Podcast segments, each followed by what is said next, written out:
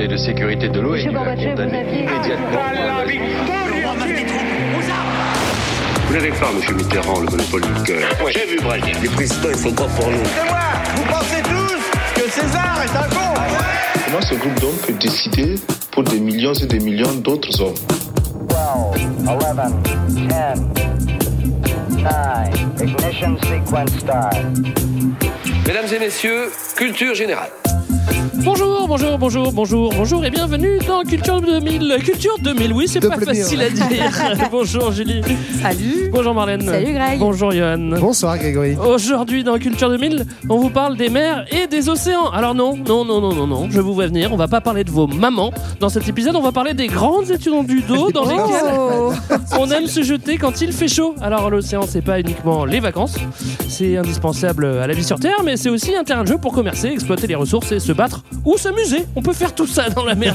Alors la mer, c'est donc très important et très intéressant, et c'est pour ça qu'on va euh, la traiter aujourd'hui euh, dans euh, cet épisode. On va traiter la mer. on va traiter la Voilà. mer. C'est la même blague en même temps. Qu'est-ce que ça vous évoque euh, la mer, Julie? Euh, moi, ça m'évoque euh, le terre-terre, la Ouais. maison, puisque j'ai grandi au bord de la mer Méditerranée. Ben oui. Euh, mais je sais toujours pas l'écrire, Méditerranée. Donc, ah ouais, c'est vrai que objectif j'aimerais pas qu'on d'aujourd'hui. j'aimerais pas qu'on me le demande non plus. Marlène?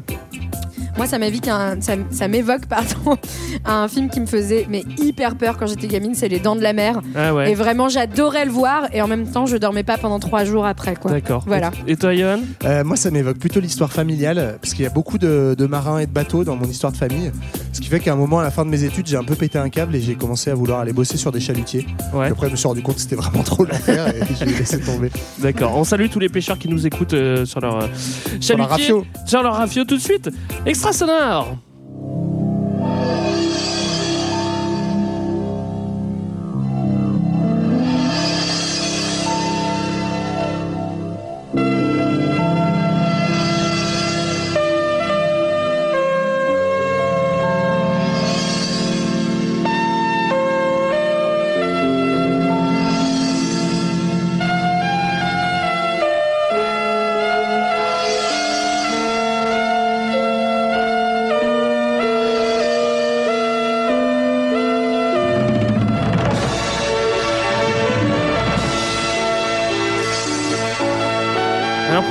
Pour ceux qui connaissent, euh, pour ceux qui connaissent pas d'ailleurs, euh, c'est quand même le générique de Thalassa. Moi, quand je l'écoute, ça me fout vraiment les poils en fait. Et surtout qu'il est mort cette plus, semaine, le le présentateur. présentateur. Ouais. Euh, alors on est diffusé plus tard, mais on le salue quand même, hein, Georges, euh, Georges, Georges Pernou. George Harrison George Non, Harrison aussi, euh, George Harrison aussi. Alors petite question d'introduction, Euh, c'est quoi la mer? C'est quoi les océans? Qu'est-ce que c'est que tout ça? Et ben les océans, donc ce sont de vastes étendues d'eau salée qui recouvrent 71% de la surface du globe. Ah, quand donc même. en fait, euh, beaucoup.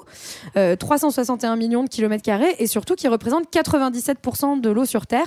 C'est-à-dire qu'en fait, 97% de l'eau qui est sur Terre est salée. Elle est salée. Voilà. Euh, c'est où la mer? Bah, il y en a partout. hein. Ah bon Mais a- surtout chez toi, Julie. Il J'ai y en a surtout chez moi, effectivement. Il y a euh, aussi cinq océans euh, Pacifique, Atlantique, Arctique, Indien et Austral. Tu les écris comment, euh, Julie? C'est. Pas la moindre idée. Surtout Antarctique, tu vois. Où est le C Où est le K Je- Le K, voilà. Le cas, ouais.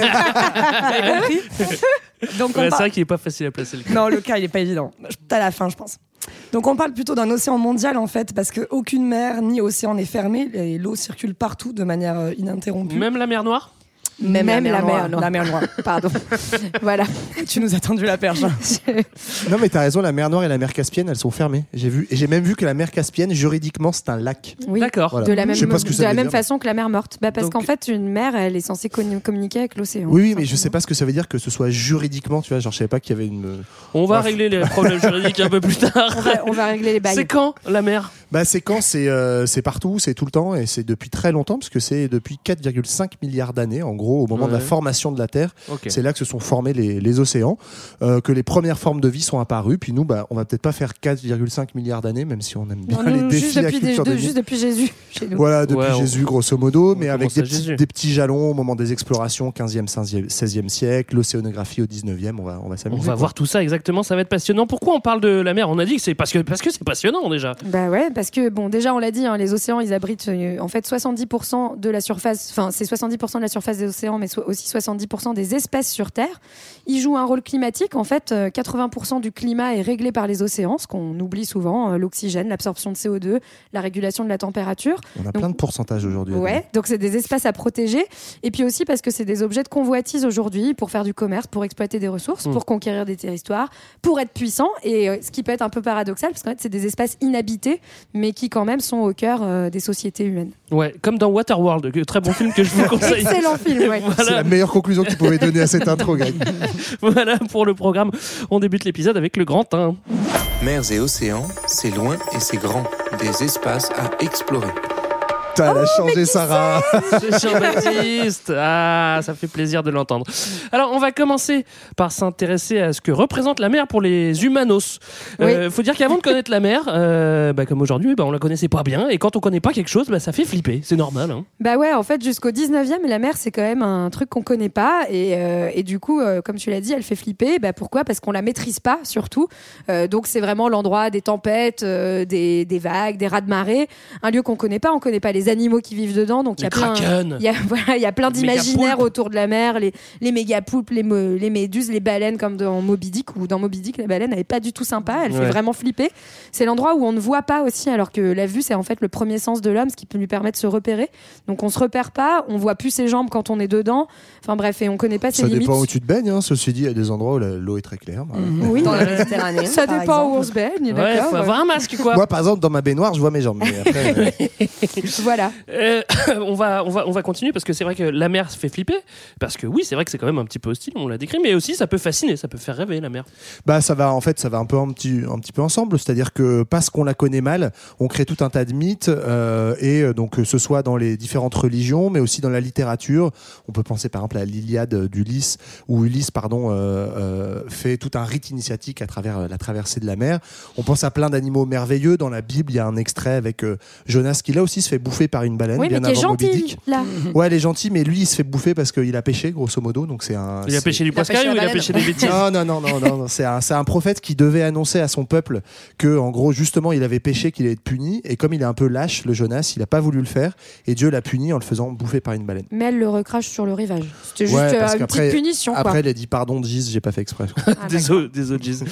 Euh, Au-delà de cette peur, de cette fascination euh, pour la mer, il y y, a des peuples qui vivent avec la mer et qui n'en ont pas peur. Souvent, ils n'ont pas trop le choix parce qu'ils vivent au milieu de la mer, donc faut pas en avoir peur. C'est leur élément. Il y a certains peuples qui sont comme ça. Oui, en fait, c'est très euh, européocentré, la peur des océans. Euh, par exemple, euh, les Polynésiens, c'est un peuple qui a toujours euh, vécu, en fait, l'océan, c'est le ouais. centre de leur territoire, quoi. Et voilà, enfin, ils, ont, ils connaissent très, très bien cet espace-là. Ils se déplacent grâce aux étoiles, au soleil, à la réflexion des nuages. Donc, ils savent très bien s'orienter euh, Mm. dans les océans. Ils en ont pas peur. Enfin, voilà, ils font partie de ces populations qui, qui naviguent et qui maîtrisent la mer aussi parfois dans le but d'échapper aux conditions climatiques comme les vikings par exemple ou euh, pour faire du commerce comme les phéniciens ou les Ouais. grecs euh, dans l'antiquité. Alors, au- au- autre question, pourquoi est-ce qu'il y a certains audacieux, à part les Polynésiens, euh, les Vikings, mais même, c'est- ça, ça- ça rejoint ça aussi, pourquoi est-ce qu'il y a certains audacieux qui montent sur des rafios et qui partent à l'aventure? Pourquoi, pourquoi est-ce qu'on fait ça? Ça fait peur quand même. Hein Bah pour savoir qui c'est qui domine. voilà, c'est toujours une histoire de domination, le monde. Voilà. Bah oui, à partir du XIIIe siècle, les Européens, ils commencent à se dire, bah merde, en fait, cet endroit-là euh, qui nous entoure, on sait pas trop ce que c'est. Il y en a en effet qui le maîtrisent, et puis on a quand même, on voit, enfin, on connaît la mer qu'on connaît à l'époque, c'est la Méditerranée. On voit que c'est une source de puissance, euh, un moyen de commerce. Euh, à ce moment-là. Les Européens, en fait, donc, connaissent déjà la route de la soie. Ils importent d'Asie tous leurs produits de luxe. Et pour ça, en fait, ils dépendent des, marchands musulmans du Levant, donc c'est-à-dire en fait le Proche-Orient actuel, l'Égypte, euh, et puis des Vénitiens. Et du coup, ils veulent trouver de nouvelles routes pour pouvoir Ouais. contourner ces marchands-là et être beaucoup plus indépendants, et aussi pouvoir aller plus facilement en Afrique sans passer for- forcément euh, par euh, l'intérieur, là où ils vont euh, notamment être euh, avec les, Les caravaniers, avec les caravaniers et du coup pouvoir aller exploiter l'or plus facilement. Ouais, En parce fait, que t'es- peinard en fait sur la mer. C'est un peu comme l'histoire de la grande distrib, quoi. T'évites d'avoir des intermédiaires, donc tu vas, tu contournes, tu trouves d'autres chemins pour aller exploiter directement à la source et pouvoir Ouais. fa- euh, faire plus de bis. Et quoi. puis tu croises moins de monde sur la mer, du coup tu peux te déplacer plus C'est plus facilement. calme. On verra tout ça aussi. Euh, le business, c'est la raison numéro un pour monter sur un rafio, mais des fois il y a Dieu dieux aussi qui te pointent du doigt et tu te dis, ok mon gars, toi tu vas monter sur un rafio. Ça arrive aussi parfois. Il faut s'y attendre. hein, Des fois ça arrive. hein. Bah ouais, mais parce qu'en fait, euh, c'est aussi que beaucoup de combats politiques euh, à cette époque-là, donc euh, à la fin du Moyen Âge à partir de la Renaissance, sont liés à la question religieuse, aux questions religieuses. Donc on pense aux croisades notamment, avec ce qu'on appelait la Reconquista, donc la péninsule ibérique, l'Espagne qui est reconquise entre guillemets par les chrétiens, alors que c'était plutôt des populations musulmanes qui s'étaient installées. Mm. Et puis, bah pareil, au Faut pro- quand même juste, pardon, je te coupe. Ouais, Mais faut noter quand même que c'est au moment où euh, il y a la Reconquista, à la fin de la Reconquista, c'est au moment où ils trouvent, ils découvrent l'Amérique et je trouve que c'est Mm. quand même une, une période où il se passe beaucoup trop de choses pour, autour de l'Espagne. quand même. C'est quand même Non. incroyable. Bah, d'ailleurs, ça s'est arrêté après. Un, un truc qu'on peut noter, hein, qui est souvent mal connu, c'est que on a vraiment la vision un peu romanesque de Christophe Colomb qui part euh, chercher justement de nouvelles routes pour le commerce et aussi euh, un peu pour la beauté de l'exploration. Mm. En réalité, hein, la, moti- la motivation première, c'est vraiment une motivation religieuse, c'est-à-dire d'étendre le christianisme et, et de, Après, dans le monde. c'est aussi comme ça qu'il le vend politiquement, c'est-à-dire qu'on est face à des élites euh, Mm. politiques qui sont religieuses, et donc en fait, si tu veux que ton expédition elle soit soutenue par les rois, t'as intérêt à dire aussi que tu le fais pour des raisons politiques et Oui, oui, mais ce que je veux dire, c'est qu'en fait, même dans son journal de bord, en fait, c'est ce qui transparaît Ouais. euh, le plus euh, par ailleurs. On va reparler de Christophe Colomb un, un- tout petit peu après, euh, parce que là on parle de bateau, et si on dit bateau, on dit technique, et c'est important parce que si on veut arriver à bon port, Ah, faut mieux pas partir sur un radeau ou sur un surf, hein, parce que on Bah, va pas très très loin quoi. Ouais, c'est pas tout d'avoir des, des motivations pour voyager, il faut surtout avoir des techniques pour le faire. Ouais. Et donc, effectivement, il y a tout un tas de, de révolutions techniques qui permettent euh, d'aller plus loin et d'aller surtout vraiment Allez, au large. haut. Parce que Jusqu'à présent, en fait, les, les- si on parle des Européens, là, ils maîtrisaient bien l'espace méditerranéen, mais en fait, c'est un espace où globalement, t'es jamais trop loin d'une côte. Pour commencer à aller plus loin, euh, soit sur euh, les côtes d'Afrique, enfin, aller, euh, aller en Orient par le, par le cap de Bonne-Espérance au sud, ou après aller euh, en Atlantique, bah là, il faut vraiment des instruments plus évolués.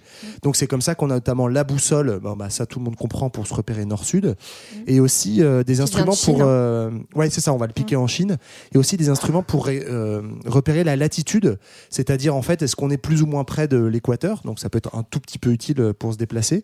Et ça c'est l'astrolabe et l'arbalète qui nous permettent de le faire. Donc à partir du 13e, 14e siècle, ça commence à se préciser et on peut aller plus loin grâce à C'est ça. un palette Et- qui sert aussi à tuer. Hein, c'est la- C'est pas la même. mais ça, c'est marrant aussi parce que ça a été développé par les marchands musulmans. Donc là aussi, on voit toute la circulation des techniques et des savoirs à cette époque-là dans le monde méditerranéen qui vont être reprises par les Européens pour euh, aller plus loin. Mm. Et euh, notamment, par, en revanche, les Européens vont quand même euh, créer un truc et un instrument qui va leur permettre de voyager, c'est la caravelle. Donc le bateau euh, de Petit l'époque. instrument. voilà. Non, mais qui, et donc c'est un navire qui a une coque large, une faible calaison, ça veut dire qu'il est peu profond, donc il peut à la fois explorer les côtes, mais il a aussi des bords hauts, donc il peut euh, aller euh, se prendre les grosses vagues de l'océan. Euh, et il a des voiles euh, à la fois triangulaires pour capter la direction des vents, des voiles carrées pour se faire propulser. Et du coup, il peut aller plus vite, plus loin, Et et, c'est plus comme haut. et, Bah, c'est- plus haut. Et c'est comme ça que les Européens vont commencer leurs, leurs explorations. En fait, c'est marrant parce qu'on l'a aussi beaucoup présenté historiquement comme la grosse révolution technique de bateau pour pouvoir euh, traverser l'Atlantique. Sauf que les Vikings l'ont déjà fait et ils n'avaient pas de caravelle. Donc visiblement, il y avait d'autres moyens. Mais en tout cas, celui-là a Non, non, c'est vraiment nous les plus de- forts, tu sais bien, Johan. Les Vikings qui cabotaient, ils se sont pas envoyés toute la, tout l'Atlantique euh, d'un coup. Ah d'ailleurs, j'ai appris un truc sur euh, le cabotage, j'étais content, c'était une petite anecdote que je voulais vous dire. Vous savez pourquoi on dit caboter? D'où ça vient? Non, Non. Parce qu'en fait, il y a un, Un cabot. Jean Cabot ou Giovanni Cabota selon comment on l'appelle parce qu'il était italien, c'était un explorateur à l'époque de Christophe Colomb et en fait, c'est un des premiers qui a après Christophe Colomb été euh, fait plein de petits tours euh, dans le en Amérique et donc il cabotait comme ça en faisant des trucs. Donc caboter, c'est- ça veut dire rester près des côtes. hein. Voilà, c'est ça. Et ça vient donc de ce. De Jean Cabot, de ce Jean Cabot. quoi. Giovanni ça Cabot, ça finit en Jean Cabot. Il s'appelait John Cabot chez les Anglais parce que c'était un Italien qui travaillait Ah, pour c'est les mieux Anglais. déjà. Bon, on vous l'a promis, on va maintenant parler des nations qui se sont illustrées euh, dans la conquête maritime. On vient de parler de technique et de caravelle. Alors on se doute euh, qu'on va être euh, en Europe et on a déjà parlé de l'Europe. On va commencer par les Portugais. Ouais, c'est un peu les, les stars. euh, Bah, c'est eux qui dominent, ouais. Ouais, c'est eux qui dominent le game clairement de, de la maîtrise des océans au début. Donc ça commence dès le 15e siècle avec Henri le Navigateur, comme son nom l'indique, qui navigue. Qui est donc. portugais, hein, Henri le navigateur aussi. Henri el Navigator. C'est Qui est- comme Jean Cabot, quoi. Non, mais qui est pas n'importe qui, qui est le fils du le roi. fils hein. du roi du Portugal. là. Donc c'est pas n'importe qui. C'est lui qui commence à les explorations en fait pour aller chercher de l'or euh, au Mali d'abord. Ouais. Puis en fait, il va multiplier les, les expéditions le long des côtes de l'Afrique de l'Ouest. Donc il va aller aux Açores, au Cap Vert, au Cap de Bonne-Espérance, et il va ouvrir une nouvelle route vers l'Orient avec euh, Vasco de Gama qui arrive à Calicut en. Alors, Ouais. En 1487, ouais. Donc c'est pas lui hein, qui va juste, euh, enfin lui il va commencer à ouvrir les routes, mais euh, le Cap de Bonne-Espérance c'est Bartholoméo, Oui, oui, Bartholoméo c'est écrit en Diaz plus, après qui va qui va y aller. hein. C'est bien précisé. Donc euh, voilà au début et donc c'est lui qui le baptise Cap de Bonne-Espérance Mm. hein, de, son bon christianisme. Et puis ensuite en effet Vasco de Gama qui va aller jusqu'aux Indes, puis enfin euh, le Magellan, hein, qui Magellan, va ouais. faire le premier pas tour était du monde. portugais, moi, Magellan. En fait, il est Et ouais. découvert. en- Mm. sur Bah, je pense qu'en fait c'était Magellan, mais mais ça a été, Magellan. c'est un peu comme Jean Cabot. C'est- c'est Philippe Magellan. non, les Portugais, on l'a dit, ils longent la côte africaine et ils remontent euh, jusqu'à l'Inde et poussent jusqu'à l'Indonésie en faisant du cabotage qui vient de Jean Cabot, vous l'avez bien retenu, retenu. Les Espagnols, eux, vont partir de l'autre côté, du côté des Amériques. C'est Ouais, mais- carrément l'opposé. Mais sauf qu'ils Ils ne cherchent la savent même pas chose. Ouais, Ouais. Ça, on- c'est une histoire voilà, qu'on- qu'on- dont on a déjà parlé, qu'on connaît, mais effectivement, Christophe Colomb et les explorateurs espagnols, au début, vont chercher une nouvelle route pour les Indes, donc toujours dans cette idée de contourner les intermédiaires, les marchands, et puis ils vont tomber euh, plutôt sur les Caraïbes, des îles, et puis progressivement, ils vont découvrir, en gros, en deux étapes, que, euh, que c'était bien un continent. D'abord, la première étape, c'est un Italien, euh, donc Amerigo Vespucci, qui, en fait, grâce à son travail de cartographie, va être le premier à démontrer, en tout cas selon lui, que c'est pas les Indes ou des petites îles, mais c'est bien un continent qu'on a découvert. Et donc ça, c'est au tout début du XVIe siècle, 1507. Et cinq ans plus tard, Rocky Balboa, pardon, juste Balboa. donc c'est un autre Espagnol qui, lui, en fait, en, en 1512, traverse l'isthme de Panama et du coup découvre l'océan Pacifique et prouve par là qu'on a bien découvert un nouveau continent. Donc ça y est, c'est sûr, c'est pas les Indes, quoi. Il a, il, a, il a passé à pied? Enfin, il a démonté le bateau à un moment ou pas? Non, je crois qu'il avait un scooter. Ça allait plus vite. Non, mais c'est possible, hein, des fois il faisait ça. hein, euh, genre, euh. Mais juste anecdote, Christophe Colomb, il va mourir hyper déprimé parce qu'en fait, il, bah déjà, il a pas trouvé les Indes comme il voulait. Il se rend compte que tous les, cactu- les calculs des scientifiques sur, lesquels- sur lesquels il s'était basé étaient faux. Et, il est paumé, quoi. et qu'en plus, en fait, il arrive et il trouve ni or ni épices. Donc pour lui, en fait, c'est vraiment de la merde, quoi. Il se dit, mais pourquoi je suis arrivé là? Ce qui est un J'ai peu tout con parce foiré. que si, Et s'il avait finalement, tiré jusqu'au euh, Pérou et en Bolivie, on aurait voilà, trouvé un tout petit finalement, ça d'or, va mais- plutôt être bingo Il après. était quoi. pas assez courageux, ce, Ouais. ce Christophe. Ouais. On, on a deux nations voisines qui se sont pas mal fightées euh, sur les mers. Bah oui, c'est les Français et les Anglais. Oui, voilà. On, on s'est fait la guerre, mais on s'est tiré, on s'est- on s'est aussi tiré la bourre pour découvrir des trucs, notamment euh, au Canada. Bah, c'est pareil. En fait, ils cherchent toujours une nouvelle route par les Indes. Et cette fois, ils se disent bien, allez, on va y aller par le nord cette fois-ci. En fait, on teste vraiment tous les endroits qui contournent l'Europe. Euh, et puis, euh, bon, euh, finalement, ils vont découvrir donc le Canada, l'embouchure du Saint-Laurent. euh, c'est et Terre-Neuve par un, un certain Jacques Cartier, donc qui vient de Saint-Malo. Et puis, euh, bah, là, en fait, pareil, ils trouvent pas de route pour aller jusqu'en Inde bah, parce qu'il y a la banquise, ratée. Ouais, puis Et- même ça fait un peu long, quoi. Et voilà. Et puis en plus, euh, bah, pareil, en fait, euh, finalement, ça les intéresse pas trop parce qu'il y a toujours pas d'épices et donc euh, les Anglais se cassent assez vite. En fait, quoi. ce que j'aime bien, c'est que cette époque, les Français, c'est vraiment la loose. C'est-à-dire que les Portugais, ils sont méga forts, les Ouais. Espagnols, ils sont méga forts, les Anglais, pareil. Et nous, bah, genre, du coup, on va dans des endroits qui sont des îlots gelés. Ah, on a découvert le Saint-Laurent, on est bien content. Super. Et Il y avait des pauvres trappeurs avec des queues derrière le dos. Alors, quoi. on, je- on- on salue quand même nos amis canadiens qui habitent à côté du Saint-Laurent. Il y avait des mines d'or aussi région. après hein, là-bas. Et des fourrures. Euh, un peu de respect pour les Canadiens. sujet. hein. Euh, on, a, euh, on a tendance à être centré sur le vieux continent, euh, comme Yohan vient de le prouver, hein, n'est-ce pas? Mais oui, c'est notre défaut, on a le nez dedans, donc forcément on est le centre du monde. Mais il n'y a pas que les Européens qui, sont, euh, qui font des expéditions, les Chinois aussi. Non, ouais, les Chinois, ils bougent aussi. hein. À partir de 1405, ils se lancent aussi dans les explorations sous la direction de l'amiral Zhang He. J'espère que j'ai pas écorché son nom. Euh, on salue tous les. Chinois. d'ailleurs. Salut tous les Chinois Ouais, de Chine idée, ouais. qui, nous écoutent sans doute. Donc le, le gars, il envoie quand même 73 navires et 28 000 hommes. D'abord pour explorer l'Indonésie, puis le Ceylan. Donc c'est une colonie euh, du Sri Lanka C'est le. actuel. Ouais.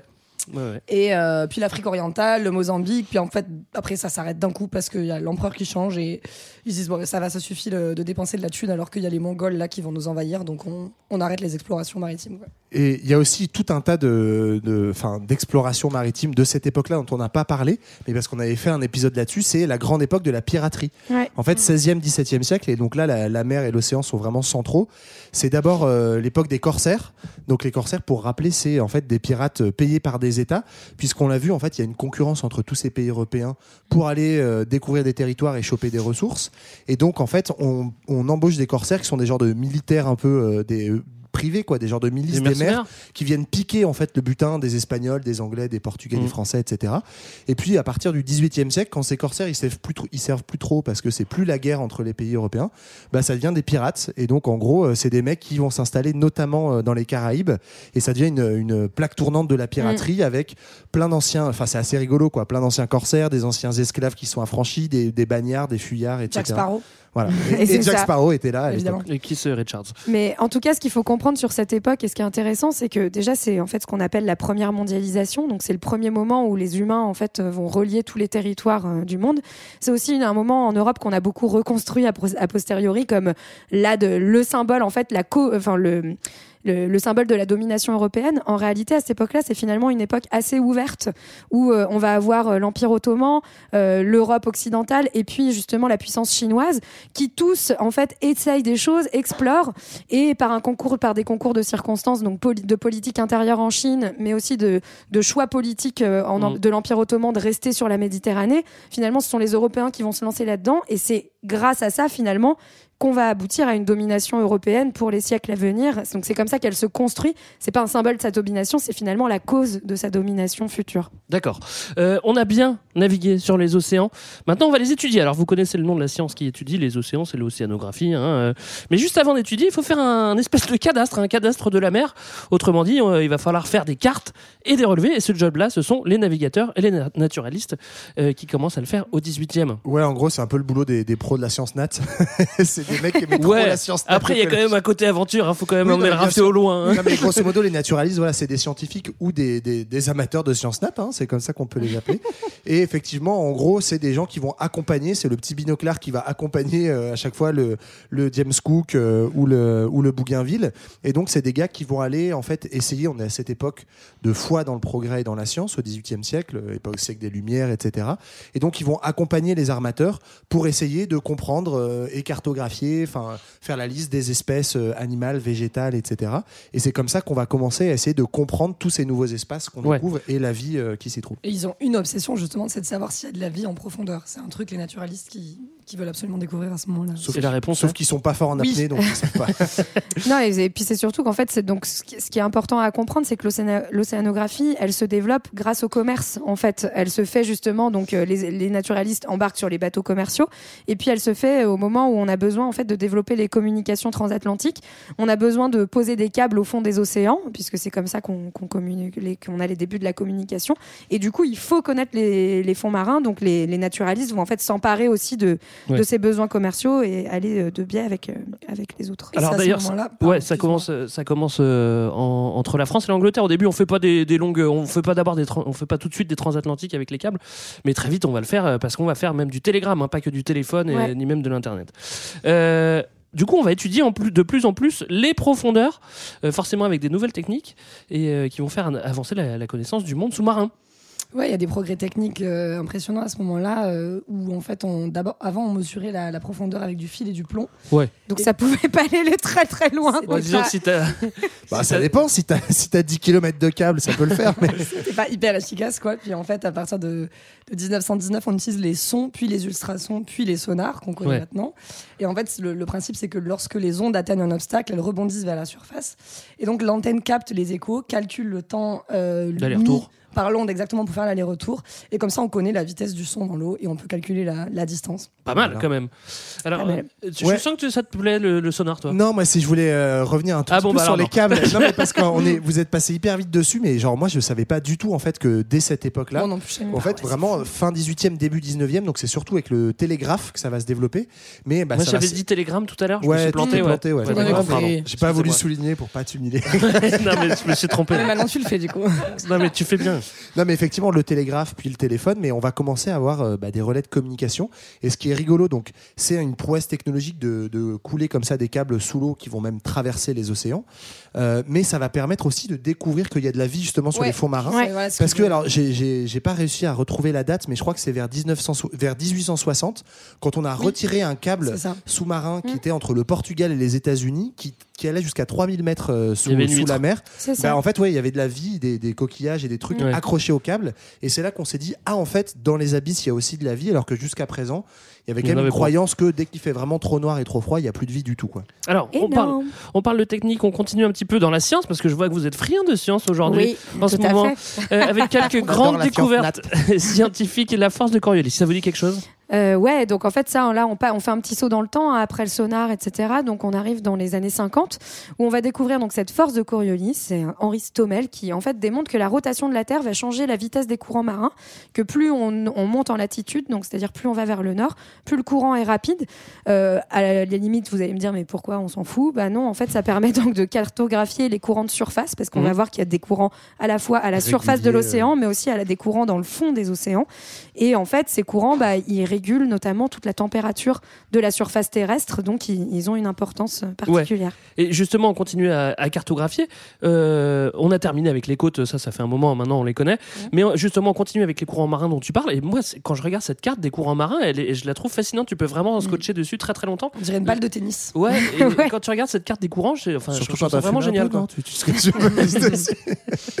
Mais c'est vrai pour les courants de surface et c'est vrai aussi pour les, les courants en profondeur. Mm. Où ça, moi, j'ai trouvé ça hallucinant. C'est qu'effectivement, euh, donc là, c'est plutôt à partir des années 1970 où on se rend compte qu'il y a une régularité en fait des mouvements, y compris interocéans, euh, et que les eaux, donc, elles ont tendance à plonger dans le nord de l'Atlantique et qu'elles mettent 600 ans avant de ressurgir à la surface au niveau de l'océan Indien, ou alors encore 600 ans de plus pour ressurgir au niveau du Pacifique Nord. Mais du coup, elles sont propres quand elles ressortent. Bah, ça, oui, je elles sais ont pas, été lavées. La, la bah, machine à laver de la Bah, Terre. sauf si elles ça. ont gratté les câbles qui étaient au fond de l'océan. Mais grosso modo, voilà, donc il y a ces mouvements-là aussi de circulation océanique profonde qu'on arrive à mesurer à partir de cette époque-là. Et c'est aussi cette époque-là où du coup on va commencer vraiment à explorer euh, la vie en profondeur. Bah oui, parce que autre performance. On est en 1953, Ouais, on ça, atteint un le truc toit de du ouf, monde. quand même. Alors, je sais, je, je sais, c'est un truc de ouf. On va atteindre le toit du monde, l'Everest en 1953. Vous allez me dire, rien à voir avec notre histoire, mais si, parce qu'en 1960, on va atteindre l'endroit le plus profond du monde. Euh, et euh, et c'est quoi cet endroit? Non mais moi je trouve ça dingue. Enfin, c'est la fosse des Mariannes donc aux Philippines. C'est à 10 916 mètres de profondeur. Et surtout il y a des mecs qui se disent ouais pas de souci, j'embarque dans un bathyscaphe et je vais aller explorer le fond de la fosse des Mariannes. Alors, Bathyscaphe, faut expliquer ça donc parce que oui, moi je savais ouais. pas. En c'est fait c'est des sous-marins qui explorent vraiment les profondeurs. euh, Voilà, mais où tu peux mettre des hommes, quoi. Et donc, c'est un Américain et un courageux. Suisse qui vont là-bas pour explorer donc l'endroit le plus profond des océans. Et même cet endroit a gagné encore un kilomètre de plus parce qu'aujourd'hui, euh, on sait qu'il est à au moins 11 900 mètres. On est descendu euh, 1000 mètres plus loin. C'est un explorateur américain, je crois, dans les années euh, 2000 ou 2010, je sais plus, qui a, qui a été dans cet endroit et il a même trouvé, spoiler alerte, un sac plastique. Oui, oui, à Oh 12 000 non. mètres sous la mer. Bah, y a pas de raison, hein, je suis désolé. On est hein. partout, les gars. Je peux pas te planquer. Ouais, hein. super. Euh, moi, j'ai regardé des vidéos, c'était assez. Enfin, je vous conseille aussi de, de regarder des vidéos de la fosse, et c'est assez passionnant. Moi, j'aime bien la mer. hein. Euh, en tout cas, c'est cool de découvrir cette fosse. C'est une important. performance, ça, on peut, le- on peut le dire. Mais Bah, il faut franchement, aussi, oui. Mais il faut aussi comprendre le reste des fonds marins. Ah, et là, c'est encore une mieux. fois, c'est fascinant parce que parce qu'on étudie euh, toutes les plaques tectoniques, et etc., etc. Bah, ça, va, ça permet effectivement, en fait, on n'explore pas uniquement pour euh, se, kiff- se faire kiffer en disant c'est quoi le point le plus profond. C'est aussi. C'est euh, important quand même de savoir ce que c'est le point le plus profond, Johan. si c'est important, mais c'est essayer de comprendre en fait ce qu'on appelle la croûte océanique, c'est-à-dire le, le plancher au fond des océans, comment ça fonctionne. Et donc on découvre notamment deux choses. La première, c'est ce qu'on appelle les marges continentales. Alors on, faudrait- le plus simple serait de vous montrer un schéma, mais, Mais grosso modo, il y a deux types de, euh, de rencontres entre euh, le fond des océans et la plaque, euh, la croûte terrestre. Mm. Soit c'est passif, et en fait ça veut dire que ça ne, ça ne bouge pas, c'est plutôt pour euh, les zones récentes. Soit c'est des marges actives, et en fait la croûte océanique, elle plonge sous le fond de euh, la croûte terrestre. Et paf, ça fait quoi? Et en fait, du coup, ça crée des genres de, de volcans, de résurgence. En fait, c'est des zones euh, bah, de, ouais, tectoniques où il y a, y a la, la croûte océanique bouge. Et c'est ce qui fait notamment émerger bah, des, euh, des- ce qu'on appelle les dorsales, qui sont en fait les montagnes du fond de l'océan. Ouais, mais c'est surtout et en plus c'est c'est justement ces zones qu'on appelle les zones de subduction. hein. Euh, en fait, c'est là que qu'émergent notamment des îles. Mm. Euh, c'est pour ça pareil. Et, et c'est là aussi qu'on trouve justement tous les séismes et les tsunamis, donc notamment l'Indonésie, donc qui est un archipel justement qui montre qu'on est sur une zone active. Et c'est dorsal, donc en fait, il faut, faut comprendre que c'est 70 000 km de chaîne de montagne à environ 2000 mètres euh, de, de, enfin, d'alti- d'environ 2000 mètres d'altitude au fond des mers, donc où en fait euh, on des a montagnes sous-marines. hein, Ouais, c'est des montagnes sous-marines, mais qui. Oula, qui- Attention à la bouteille de cidre. Euh, donc, ce sont des montagnes sous-marines qu'on peut voir, euh, qui sont souvent au milieu des océans. Et en fait, à cet endroit-là, la croûte terrestre remonte. Euh, en fait, c'est comme du magma, hein, et, euh, et c'est comme ça que les océans euh, et la croûte terrestre se, se forment le long de, de ces dorsales. Enfin, c'est, je trouve Et- ça assez incroyable, et c'est des lieux de vie énormes. Et ce que j'ai trouvé intéressant aussi, euh, c'est qu'en fait, il y a une période dans l'histoire qui était à dominante océanique, comme on dit, thalassocratique. On revient à Thalassa. Mm. Et euh, en fait, c'est la période Il y avait crétacée. que des mecs qui regardaient à la salle, l'enfer. quoi, sur Ouais, toute la ouais, surface de- je crois. C'est la période crétacée il y a une centaine de millions d'années. Et en fait, il y avait de l'eau partout parce qu'il n'y avait pas d'activité tectonique, justement. Enfin, non, pardon, elle était ralentie. Et, du coup, il n'y avait pas de chaîne de montagne qui était fabriquée. Et donc, très peu de continents érodés. Et la mer a pris toute la place. Et en fait, sans tectonique des plaques, ben, on aurait une planète euh, recouverte par une espèce de, de pellicule d'eau. Ouais. Et, ce qui est intéressant, c'est que aussi ces, ces marges qui sont actives et cette tectonique euh, sous-marine, elle fait bouger les océans. C'est ce qui fait qu'avant, il y avait ce qu'on appelait la Pangée, Ouais. donc Mm. un seul Un seul continent. ouais. Et en gros, les scientifiques estiment aujourd'hui que la durée de vie d'un océan, euh, parce qu'en fait, il a une durée de vie, il est de 200 à 220 millions d'années, et qu'en gros, au bout de 220 millions d'années, l'océan se résorbe à cause de cette plaque euh, active qui, qui fonce euh, sous la Terre, en gros. Et euh, voilà. Et donc, du coup, progressivement, bah, certains océans vont se réduire. Mais ça, c'est dans quelques centaines de millions d'années. Ouais. Et en tout cas, ce qu'on a découvert aussi euh, dans les, à la fin des années 70, c'est qu'il y a beaucoup de vie à ce moment-là, ce qu'on appelle les fumeurs noirs. Et en fait, donc, on trouve euh, enfin, des écosystèmes entiers autour de ces endroits, tout simplement parce qu'il fait chaud Ouais, c'est aussi. des volcans sous-marins. Donc euh, voilà, c'est du coup c'est un peu une redécouverte du fond de l'océan. pour finir le grand 1. Et c'est dur de passer après ces grandes euh, découvertes. On va parler de loisirs maintenant. Décidément, tout est fascinant dans cet épisode parce qu'on commence avec les courses au large. Ça, c'est fascinant aussi. hein. Ouais, bah là, donc, Ouais, j'ai pas- ça a pas l'air de vous fasciner. hein. Si, mais parce que effectivement complètement changement d'ambiance. C'est mais moins les bien que années les dorsales. 60-70, c'est aussi l'époque où, euh, notamment en Occident, bah, l'océan, ça devient maintenant qu'on le maîtrise, un espace de plaisir, de loisir, et donc euh, tout le mythe du dépassement de soi et des exploits euh, se font notamment face à cet élément immense de l'océan. Donc on commence à développer notamment des compétitions sportives. En ce moment, on a le Vendée Globe qui euh, parcourt, euh, qui fait un, un petit tour de la Terre en passant par le, le tour de l'Antarctique. On a la route du Rhum. Enfin bref, on en a plein avec des navigateurs très célèbres. Ça, c'est pour le côté un peu sportif très connu. Et puis il y a le côté plus démocratique. À partir de cette époque-là, pareil, euh, deuxième moitié du XXe siècle, ce sont les croisières, donc des espèces de d'immenses paquebots en fait qui euh, permettent à plein de gens à des coûts euh, relativement peu chers de prendre la mer. Mais en fait, c'est un tourisme qui est pas trop marin. C'est plutôt un tourisme qui a vocation, certes, à te balader sur la mer, mais surtout en fait à faire des étapes sur les ports et du coup à découvrir, par exemple, des villes européennes, etc. Ouais. C'est très sympa parce que c'est moins cher, donc ça permet à plein de gens de voyager. C'est surtout un gros gros bordel écologique parce qu'en Ouais, fait ça, ça. pollue bien les océans, notamment à Venise, ça fout bien le bordel. Ouais. Mm. Alors les courses de voilier, c'est vrai que c'est noble. Euh, après, euh, après le- le- le- la croisière, c'est kiffer sans, sans prendre de risques et s'entraîner. Oui, après, Euh, bon. ouais. moi je trouve c'est un peu facile de dire ça aussi parce que c'est pas exactement les mêmes catégories sociales. Ah non, non, ça n'a rien à voir, hein, on, est, on clair. est bien d'accord. Euh, Jusqu'à présent, l'o- l'océan, c'était une histoire de, de frissons, d'aventures, de, de grandes découvertes de techniques, à part pour les croisières. Euh, maintenant, on va parler de l'océan accessible à tous, parce que la croisière, faut quand même avoir un petit peu de pognon, parce que c'est très cher. La plage, la plage, elle est gratos, la plage, c'est détente, et la plage, c'est les loisirs. Exactement. Et nous, on en a une, on en a- on en a une image euh, aujourd'hui qui est vachement simple. hein. C'est-à-dire la mer, c'est un endroit de plaisir, etc. Il faut bien comprendre qu'en fait, jusqu'au milieu du 19e, la mer, c'est pas du tout un endroit agréable. C'est pas un endroit qu'on- où on aime aller. On trouve qu'il fait, il fait humide, c'est pas agréable, etc. Et en fait, c'est à partir du milieu du 19e siècle qu'on va réhabiliter les plages en se disant euh, notamment que ça a des vertus thérapeutiques. hein. Donc, euh, c'est pour ça souvent que vous trouvez euh, des, en Des fait, des, voilà, endroits de cure thermale avec des casinos à côté Casino très thérapeutique. bah, qui était en fait pour les gens qui faisaient des cures thermales, hein, clairement. Donc c'est là qu'on construit les premières stations de balnéaires, comme Deauville par exemple, comme Biarritz. Et en fait, ça se fait avec le début des premiers congés, enfin en tout cas des premières villégiatures de la noblesse euh, au 19e. Et ensuite, euh, on va avoir donc euh, tout le développement voilà, du- de la plage, du Sussex and Sun, du bronzage. euh, Moi, ça m'a ému en travaillant là-dessus. Ça m'a rappelé notre petite tournée de cet été. On a pas mal parlé de ces sujets-là et il faisait beaucoup plus chaud à l'époque et on portait pas de masque. Voilà. C'est vrai. Oui. voilà euh, pour le grand 1, ça nous a fait rêver, c'était fabuleux. On passe maintenant au grand 2, et ça va être une histoire de domination. À la source de la puissance, des espaces à contrôler. Des espaces à contrôler, on va commencer par euh, parler euh, commerce. À la limite, les routes commerciales, c'est peut-être ce qui demande le moins de contrôle, car la navigation commercia- commerciale, elle est finalement euh, assez libre.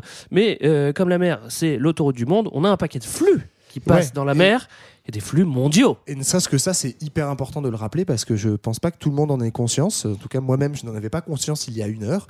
C'est que l'immense Ah, parce que tu as travaillé il y a une heure Non, c'est pas vrai.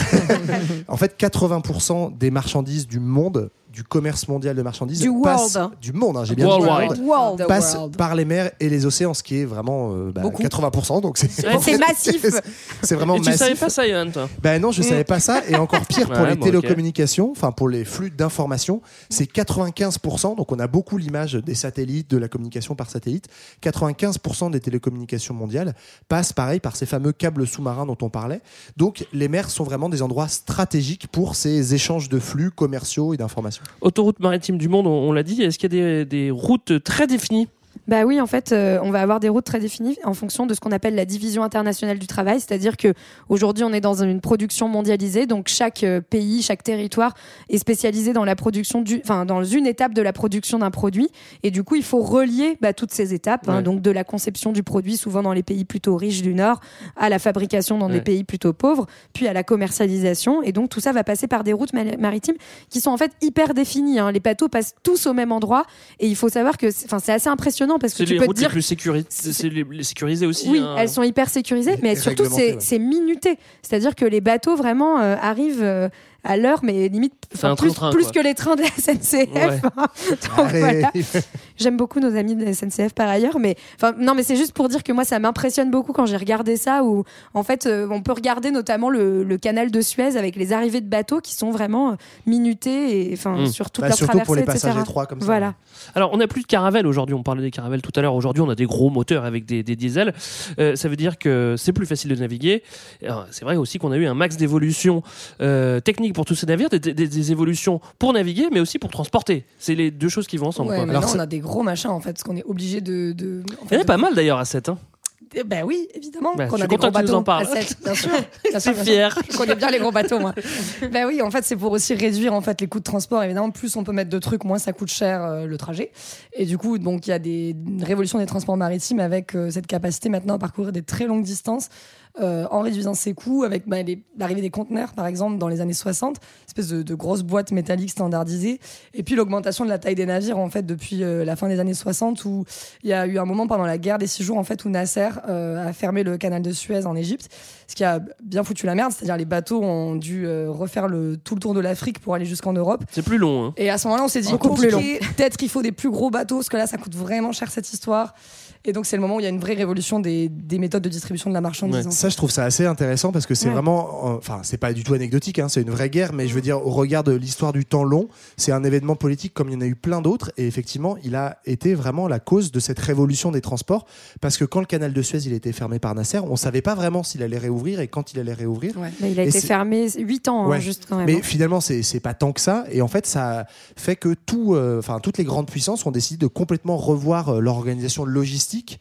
Et effectivement, donc, comme tu l'as dit, faire euh, accroître la taille des bateaux. On a aujourd'hui des, des bateaux qui vont jusqu'à 400 mètres de long. C'est Mm. hallucinant pour euh, transporter des marchandises. Et c'est vraiment, en fait, c'est pas tant une révolution technique parce qu'on n'a rien inventé à cette époque-là, mais c'est une révolution logistique où on s'est vraiment, on a revu l'organisation avec, tu le disais, ces, conteneurs, ces, ces- ces conteneurs, pardon, et les porte-conteneurs du coup, qui sont faits pour emboîter. Enfin, c'est grosso modo, c'est des Bah, logos, c'est les- c'est c'est des hein. géants. Ouais, c'est qui pas vont que sur la mer, c'est pas que des Legos qui vont sur la mer. C'est-à-dire qu'après, une fois que tu le décharges du bateau, tu le mets directement sur un camion ou sur un, ou Exactement. sur un train, quoi. C'est fait pour en fait ce qu'on Bah, appelle l'intermodalité. hein, c'est Mhm, pour mhm. euh, justement pouvoir passer d'un moyen de transport à un autre très Mais facilement. justement, ouais. c'est que c'est vraiment des Legos parce que les camions et les trains sont aussi de la euh. marque Lego et donc Si, si. ça marche. Moi, je suis allée à Hambourg et quand tu vois le port d'Hambourg, c'est fascinant. T'as vraiment l'impression, enfin, que les grues euh, foutent les Legos partout. Enfin, moi, je trouve ça assez beau en réalité, même si euh, je sais que c'est pas forcément le signe, euh, le signe de quelque chose de très poétique, mais enfin, c'est c'est assez drôle et enfin, c'est le, en fait, c'est la vision la plus proche qu'on peut avoir de la mondialisation euh, aujourd'hui. Alors, pour faire du commerce maritime, on n'a pas besoin de méga infrastructures. J'entends par là qu'on n'a pas besoin de construire des routes ni des stations-service. Mais il faut quand même des terminaux, comme pour les avions. Il faut des, il faut des ports et des gros ports. Alors, Ouais. balance ton port, vas-y. Alors là, bah, là, pour le coup, si, il faut quand même des infrastructures de maboule, c'est-à-dire que les bateaux qui sont de plus en plus gros, bah, bateau sur l'eau a besoin de, euh, de beaucoup de profondeur, d'accord Parce que plus ton bateau il est gros, plus il est, plus il va profond, et ce qui fait qu'en fait, beaucoup de ports se sont retrouvés inadaptés au- à cette révolution des transports maritimes. En plus, il faut savoir que ces bateaux, ils sont de plus en plus grands. On n'a pas arrêté la course au gigantisme. Chaque année, il y a de- des bateaux de plus en plus grands, et donc il y a certains ports qui sont écartés des routes de la mondialisation. Donc ça devient vraiment un enjeu commercial et d'autres qui se sont adaptés. Par exemple, le port de Shanghai, qui était avant dans la ville, a été déplacé en fait à 32 km de Shanghai sur des îles en eau profonde pour pouvoir accueillir les plus grands porte-conteneurs du monde et donc accueillir les flux les, les plus importants de la mondialisation. Et on a construit un pont de 32 km reliant ces îles à la ville de Shanghai. Et ce, ce, ce- ce schéma-là, on l'a retrouvé en fait dans plein de villes. hein. Si vous regardez même une petite ville euh, à l'échelle du monde comme Marseille, qui avait son port dans la ville, aujourd'hui le port de Marseille en fait qui accueille les gros bateaux n'est plus à Marseille mais à Fos-sur-Mer. Et encore, il est trop petit pour accueillir les plus grands porte-conteneurs Il y a mondiaux. quand même le fossé à bon, ça va. Euh, euh, euh, on- évidemment, tous ces ports, ils sont sur des, à des points stratégiques. On va pas les mettre n'importe où. Et il y a des questions de sécurité aussi. Mais on est forcément sur un point stratégique. Ouais, ben on aura l'occasion aussi d'en reparler un peu plus tard, mais les points stratégiques, c'est notamment les points un peu resserrés où en fait euh, il y a cet énorme flux euh, dont parlait Marlène tout à l'heure qui est obligé de passer. Donc on en a en gros de deux types les détroits, c'est-à-dire des bras de mer qui sont resserrés entre deux terres. L'un des plus connus, c'est le détroit de Malacca, donc qui est entre en gros Indonésie, Malaisie et Singapour, qui sont des endroits où on est vraiment obligé de réguler la circulation pour que pour que ça passe. Il y a le détroit d'Ormuz ou de Gibraltar aussi connu. Et puis l'autre type de, de- d'endroits stratégiques, de points de passage, c'est les canaux, donc canal de Panama, canal de Suez, Mm. où là on est vraiment voilà, à chaque fois obligé de minuter le temps de parcours et de devoir faire en sorte que euh, la circulation se passe bien par rapport à des endroits très restreints et un trafic euh, très élevé. Alors, cet épisode est fascinant. Mais il faut quand même qu'on fasse une petite pause musicale. Je te redonne la parole, euh, Johan. Qu'est-ce qu'on va s'écouter? Alors, est-ce que vous savez ce que c'est qu'un champ à virer? Non. Non? C'est quoi Chaviré Non, un champ à virer. un champ à virer, c'est un chant marin, souvent transmis euh, oralement par les bateaux, et euh, qu'on chantait à bord pour donner la cadence. Pour virer le- de bord. C'est à bâbord qu'on Ouais. gagne, qu'on Mais gagne. en mieux que c'est ça. c'est un peu l'équivalent des work songs des champs, mais dans les mers. Et donc là, on va s'écouter un vieux chant à virer du 19e, euh, évoquant les malheurs d'un vieux navire corsaire au temps des guerres maritimes entre les Français et les rosebifs. Petit kiff perso, c'est les naufragés, un groupe de rock un peu flonflon des années 90 qui me rappelle des vieux souvenirs d'enfance. C'est parti. l'anglais, le vent, la mer et la guerre tourne contre le français. Allons les gars, gay, gay, allons les gars, gaiement. Il est parti de l'Orient avec belle-mer et bon vent. Il cinglait bâbord à mur, naviguant comme un poisson. Un grain tombe sur la mâture, voilà le corsaire en ponton. Allons les gars, gay, gay, allons les gars, gaiement. Il nous fallut Que l'ouvrage avance, on aperçut par tribord un navire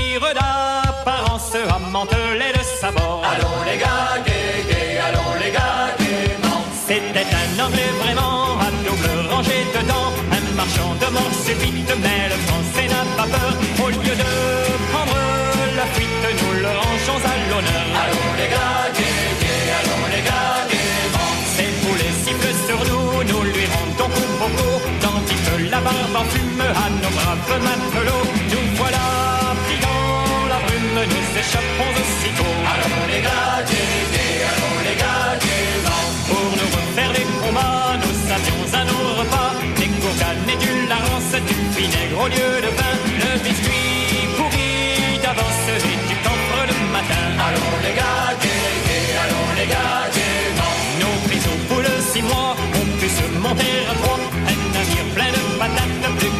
moitié chaviré. Un autre plein de savates, un troisième de fumier. Allons les gars, allons les gars, gaiement. Pour finir ce triste sort, nous venons périr au port. Dans cette affreuse misère,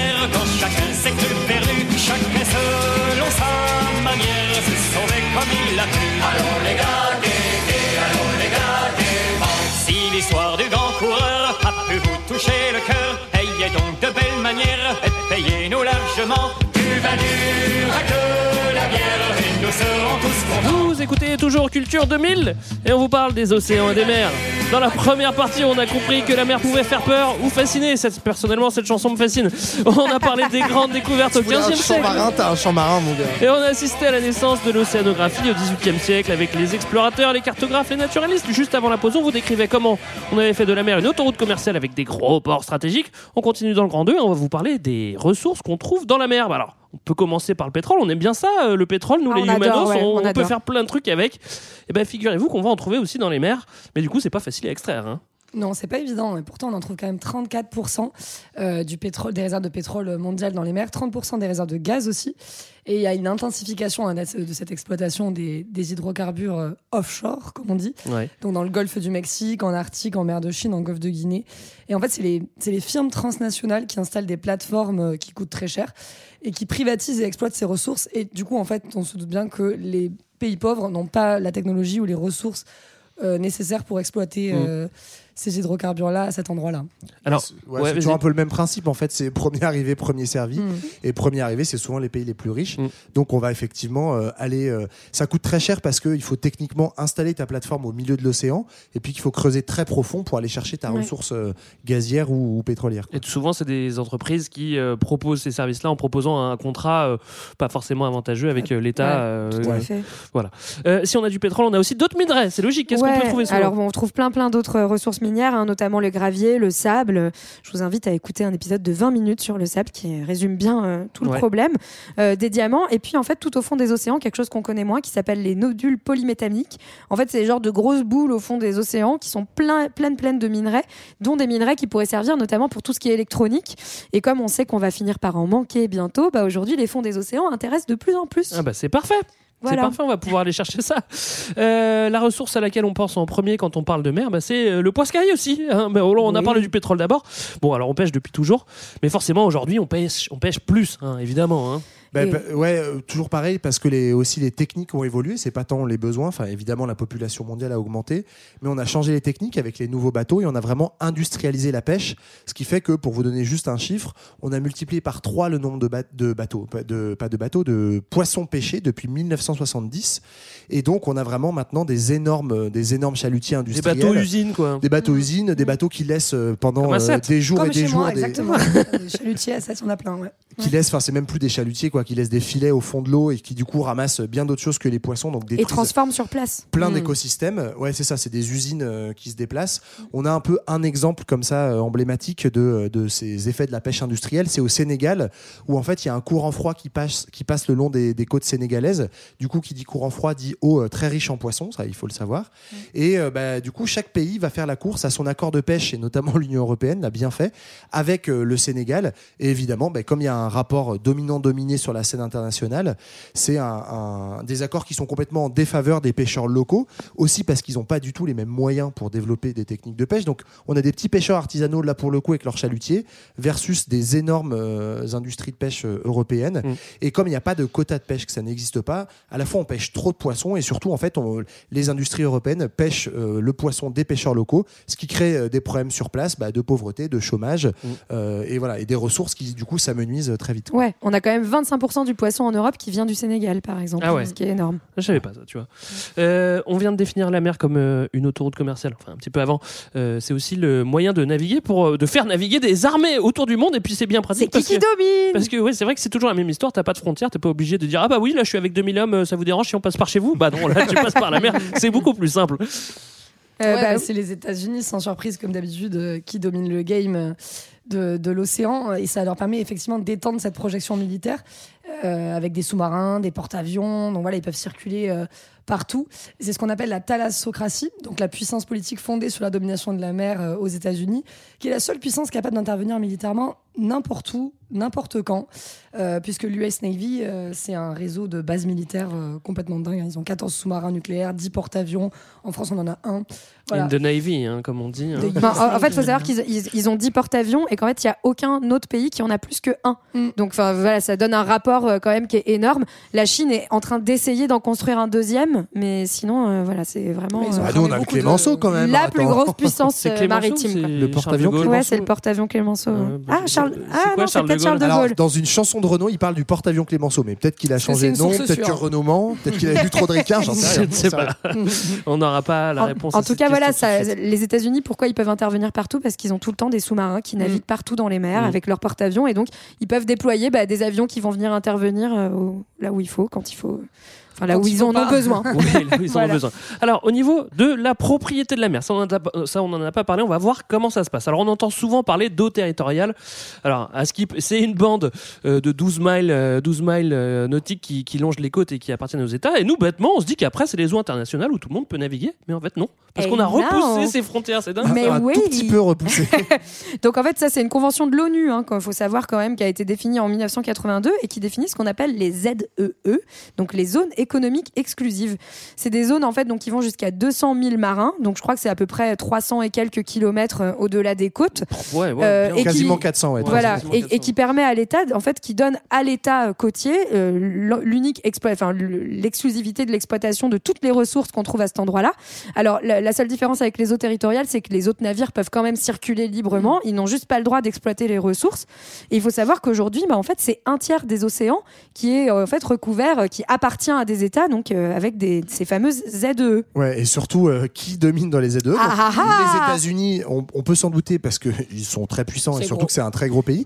Mais le Et deuxième, après et très peu après, c'est la France. Alors, très drôle parce que la France, tout petit territoire, certes, on a pas mal de côtes, mais grâce à nos anciennes colonies qui sont aujourd'hui nos départements d'outre-mer, en fait, on a 10,2 millions de kilomètres carrés de zones économiques exclusives, là où les États-Unis en ont 11. Donc, grosso modo, on a à peu près la même chose que les Américains, mais tout ça à base de. Cocorico. Moi, j'arrive pas à comprendre. Bah, parce que en quand fait- tu regardes les côtes, par exemple, de la Russie, tu vois, euh, tout au nord et tout, ça fait des, ça fait des, quand Bah, tu rajoutes ZEE, Parce qu'en fait, on a plein d'îles. Et du coup, à chaque dans le île, euh, Pacifique. ça te fait un truc de 400, de 400 miles autour de l'île. Ouais, mais mais ça, ça peut pas remplacer des milliers, de, des milliers de kilomètres de côtes russes, par exemple. Bah, en fait, si si. t'as plein d'îles, ça du mal à dépend. Mais comprendre si ça. tes îles, elles sont partout, et comme on a des îles grosso modo sur tous les océans, Ouais. euh, bah, du coup, en fait, ça fait, ça fait un territoire qui est immense. Et Voilà. Voilà. Ça fait, ça Je suis territoire. convaincu. Bon, euh, comment ça se passe justement euh, ces ZEE quand on, quand on est euh, entre deux pays, il y a une frontière, qu'il y a des petites îles, genre je sais pas si t'es entre la Turquie et la Grèce, à mon avis ça doit être l'embrouille. hein. Non, du tout. On s'entend super bien. On se dit, je te donne ce mot, cet Ouais, endroit, toi tu prends l'autre. Voilà. comme, on peut, comme on peut s'en douter, ça fait un peu le bordel. Il y a euh, l'exemple de Clipperton, par exemple, qui est une île à, à 1000 km des côtes du Mexique et à 10 500 km de, de Paris. Mais en fait, c'est une possession française. hein, donc, on, on revient à ce, ce grand territoire que- de l'Empire colonial français. Et euh, ça lui permet d'avoir une très grande ZEE, justement.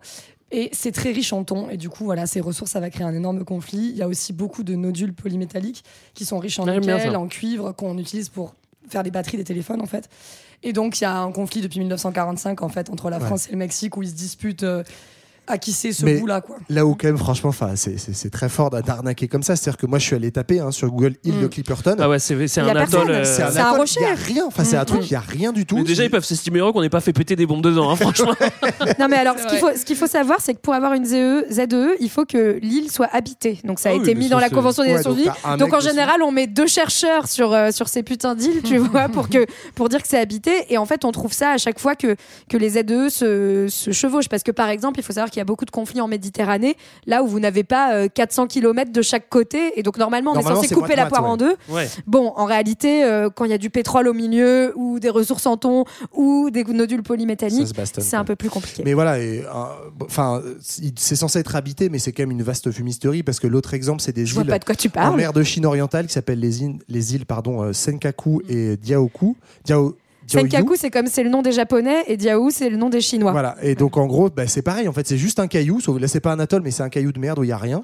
Et en fait, ils se battent. Non, mais il y a vraiment rien. Non, mais c'est vraiment des rochers dans le Et en fait, ils se battent juste parce que ça permet d'avoir accès à des ressources marines, quoi. Ouais. Et c'est le pétrole là-bas, donc euh, clairement, ça se castagne. D'accord. Euh, dans le grand 1, on a parlé d'exploration. Dans le grand 2, on a parlé exploitation. Voici le grand 3 et on va parler protection. Mers et océans, c'est fragile. Des espaces à protéger. Alors, des espaces à protéger, oui, mais avant de parler d'environnement, on va d'abord parler de sécurité et de piraterie. On a parlé de La piraterie tout à l'heure. sécurité, c'est important. C'est oui, c'est pas nouveau la L'ordre piraterie. euh, On, on- on a, on a décrit la piraterie euh, au 18e dans les Caraïbes. D'ailleurs, moi, je viens de finir l'Assassin's Creed euh, Black Flag qui est dans les Caraïbes. Je- je- C'est c'est très très bien. Et- et- comment est-ce qu'on, pourquoi est-ce qu'il y a des pirates? Comment est-ce que les pirates naissent? C'est une question bizarre, mais je suis sûr que vous avez la réponse. Bah, c'est un peu les bandits de grand chemin, euh, mais version maritime, quoi. C'est-à-dire que on est dans des zones où, en fait, qui sont des zones euh, traversées par les flux commerciaux, donc euh, tous ces bateaux qui passent tous les jours. Et souvent, il y a de la piraterie quand on est sur une zone de passage, donc une autoroute maritime qui traverse une zone globalement très pauvre, où du coup, bah, il y a des mecs pour vivre. euh, Qu'est-ce qu'ils font? Ils braquent des gros navires. Et donc, c'est comme ça que sur le détroit de Malacca, par exemple, dont on parlait tout à l'heure, il y a beaucoup de piraterie. On a la même chose sur le golfe de Guinée. Euh, voilà, donc où, où à chaque fois, en fait, où il y a des endroits, donc golfe de Guinée, par exemple, c'est l'État nigérian qui est très pauvre, et il y a plein de bateaux européens qui passent, et donc là, qui se font, euh, Plein de se font pétrole. pirater, quoi. Ouais, et en fait, c'est surtout aussi, il faut ajouter un truc, c'est des endroits où les bateaux ralentissent. Donc, euh, d'où les détroits, etc. Les, ba- en fait, euh, enfin, faut imaginer le détroit de Malacca, ce que tu dis, c'est une vraie autoroute, c'est-à-dire qu'il y a des embouteillages. Ouais. Donc, les ba- il y a des endroits où les bateaux sont quasiment à l'arrêt, et du coup, bah, c'est c'est plus facile facile de de les pirater, aborder. Voilà. On n'oublie pas le golfe d'Aden aussi au large de la Somalie qui était très réputé Mm. pour la piraterie, pas que des gros bateaux, aussi des, euh, des bateaux de, de plaisance aussi qui, qui, qui se font convoyer parce qu'on peut s'imaginer qu'ils vont attaquer des, des bateaux de marchandises, c'est pas toujours le cas. Ça peut être des particuliers qui, euh, Bah, ils attaquent aussi, ouais, ce qu'ils peuvent qui attaquer. peuvent, quoi, hein, ouais. Oui, tout simplement. Euh, comment on lutte contre la piraterie du coup? Oh bah on, on arrive et, et on pose ces gros bateaux sur la table. Euh, donc euh, par exemple la Chine en fait va par exemple euh, dans le détroit de Malacca poster, des, enfin posséder des bases maritimes à l'entrée et à la sortie du détroit pour vérifier et contrôler l'accès. Mm. La marine mani- ma- la marine américaine a intensifié ses patrouilles et puis on a carrément créé dans le détroit de Malacca un dispositif de séparation du trafic. Donc en fait c'est vraiment comme des flics au milieu d'un carrefour qui se mettent pour dire qui passe quoi. Où en fait on a fait donc une voie pour un sens et une voie pour l'autre pour que les bateaux justement moins et euh, soient moins sujets à des attaques. Ok, dans le golfe de Guinée, on fait comment? Bah là, c'est les pays de la région en fait, qui ont créé un organisme de coopération pour la sécurité maritime. Donc la France est là. hein. Bah. Elle participe avec Ce fameux pays de la région. voilà, C'est total le pays de la Oui, région. c'est ça. Parfaitement logique. Vous hein. habitez où? À Total. Ah d'accord. C'est vraiment la suite logique. Donc, ils ont l'opération Corimbe en mer. Donc, c'est la présence quasi permanente en fait de navires euh, de la marine française, donc Total. hein. Et euh, c'est les États et ces fameuses firmes transnationales qui, mettent en place euh, des espèces de, de sécurité, des systèmes de sécurité privés en fait. Johan Et ouais, il y a juste, euh, mais parenthèse, parce que c'est, c'est, on en a déjà parlé, mais euh, un, un autre type de sécurisation des mers et des océans dont on parle pas dans cet épisode, parce qu'on a parlé dans notre épisode d'avant, c'est en fait pour sécuriser tous les flux migratoires, parce que Ouais. ce qu'on dit pas du tout aujourd'hui, parce qu'encore une fois, on vient de faire un épisode là-dessus, mais c'est que les océans, c'est aussi beaucoup pour des gens, euh, enfin pas que de la circulation de marchandises et de flux, mais de circulation de personnes, Mhm. et notamment de migration entre des espaces pauvres et des espaces riches, séparés par une mer ou un océan, enfin plutôt par une mer. Euh, voilà. Et donc, euh, il y a aussi beaucoup de sécurité militaire euh, maritime mise en place euh, sur, euh, sur les côtes, notamment à l'Union européenne, avec euh, voilà, des, des douaniers côtiers et puis euh, la super agence Frontex qui viennent bien vérifier qu'il n'y ait pas trop de migrants qui viennent polluer les côtes. Quoi. Alors voilà pour la sécurité. Maintenant on va parler environnement, de pollution et de changement climatique. Voilà pour les réjouissances. Alors Ah, c'est Sans pour grand finir sur mystère. une note positive. Ouais, c'est pour finir sur une note, note positive. Alors, sans grand mystère, on, on se doute bien que la pollution des océans, elle vient pas, elle, elle- elle ne naît pas dans les océans. Il n'y a pas Ah un bon? puits au fond de la mer qui rejette des, de plastique.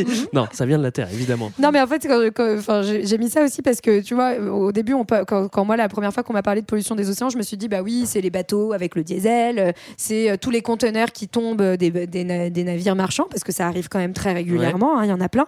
Mais en fait, c'est surtout toute la pollution qui vient de la terre, c'est-à-dire bah, le rejet des eaux usées, Ouais. euh, tous les déchets dans les fleuves qui arrivent jusqu'aux mers. mer, et ouais. ça, en fait, c'est 80% de la pollution maritime. Mm, quoi. mm.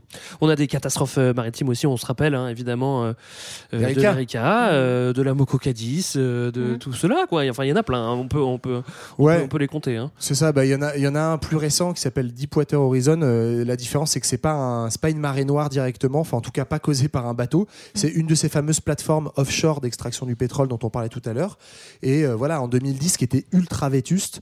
Et euh, on a mis plusieurs mois, je crois cinq mois, pour pouvoir arrêter la fuite parce que les mecs voulaient pas l'entretenir, parce que c'était loin, que ça coûtait cher, etc. Et pendant ce temps, bah, évidemment, c'est des nappes Ça de pétrole écoulé. qui se Mm. déversent Ouais. dans Et l'océan. ça a fait des morts aussi, par ailleurs.